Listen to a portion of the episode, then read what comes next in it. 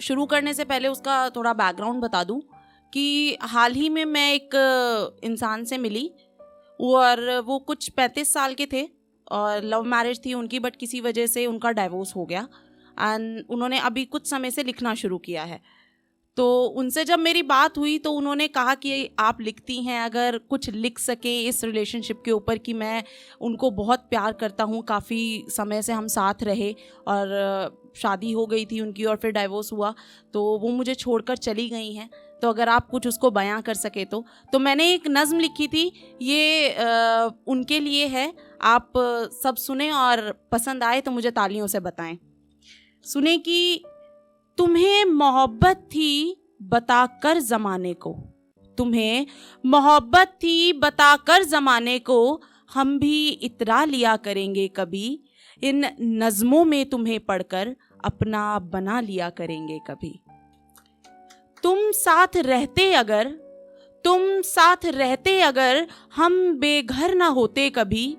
तुम जो लौट आओ इस तरफ़, हम भी घर हो आए फिर कभी। आँगन सुनसान सा होगा तुम्हारे बगैर। आँगन सुनसान सा होगा तुम्हारे बगैर। क्या फूल खिलते होंगे वहीं? और खुशबू गुलाबों की वहाँ होगी क्या?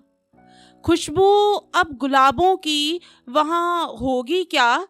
देख आए कुछ ज़िंदा बचा के नहीं। तुम्हें अपना बताया, तुम गैर कह गए। तुम्हें अपना बताया, तुम गैर कह गए, अकेले हो या कोई साथ है अभी? और मैं हर रोज तुम्हें याद करता हूँ। मैं हर रोज तुम्हें याद करता हूँ, इंतज़ार है कि हिचकी मुझे भी आए कभी, इंतज़ार है कि हिचकी मुझे भी आए कभी। ये दिल ये दिल अब किसी का होगा नहीं क्या? ये दिल अब किसी का होगा नहीं क्या? कोई चुरा ले जाए ऐसा दिखता भी नहीं। और मोहब्बत को सिर पे चढ़ा लिया है क्या? और मोहब्बत को सिर पे चढ़ा लिया है क्या? ये कैसा नशा है तेरा जो उतरता ही नहीं? ये कैसा नशा है तेरा जो उतरता ही नहीं? और तेरे साथ गुजरे पल समेट लिए हैं मैंने।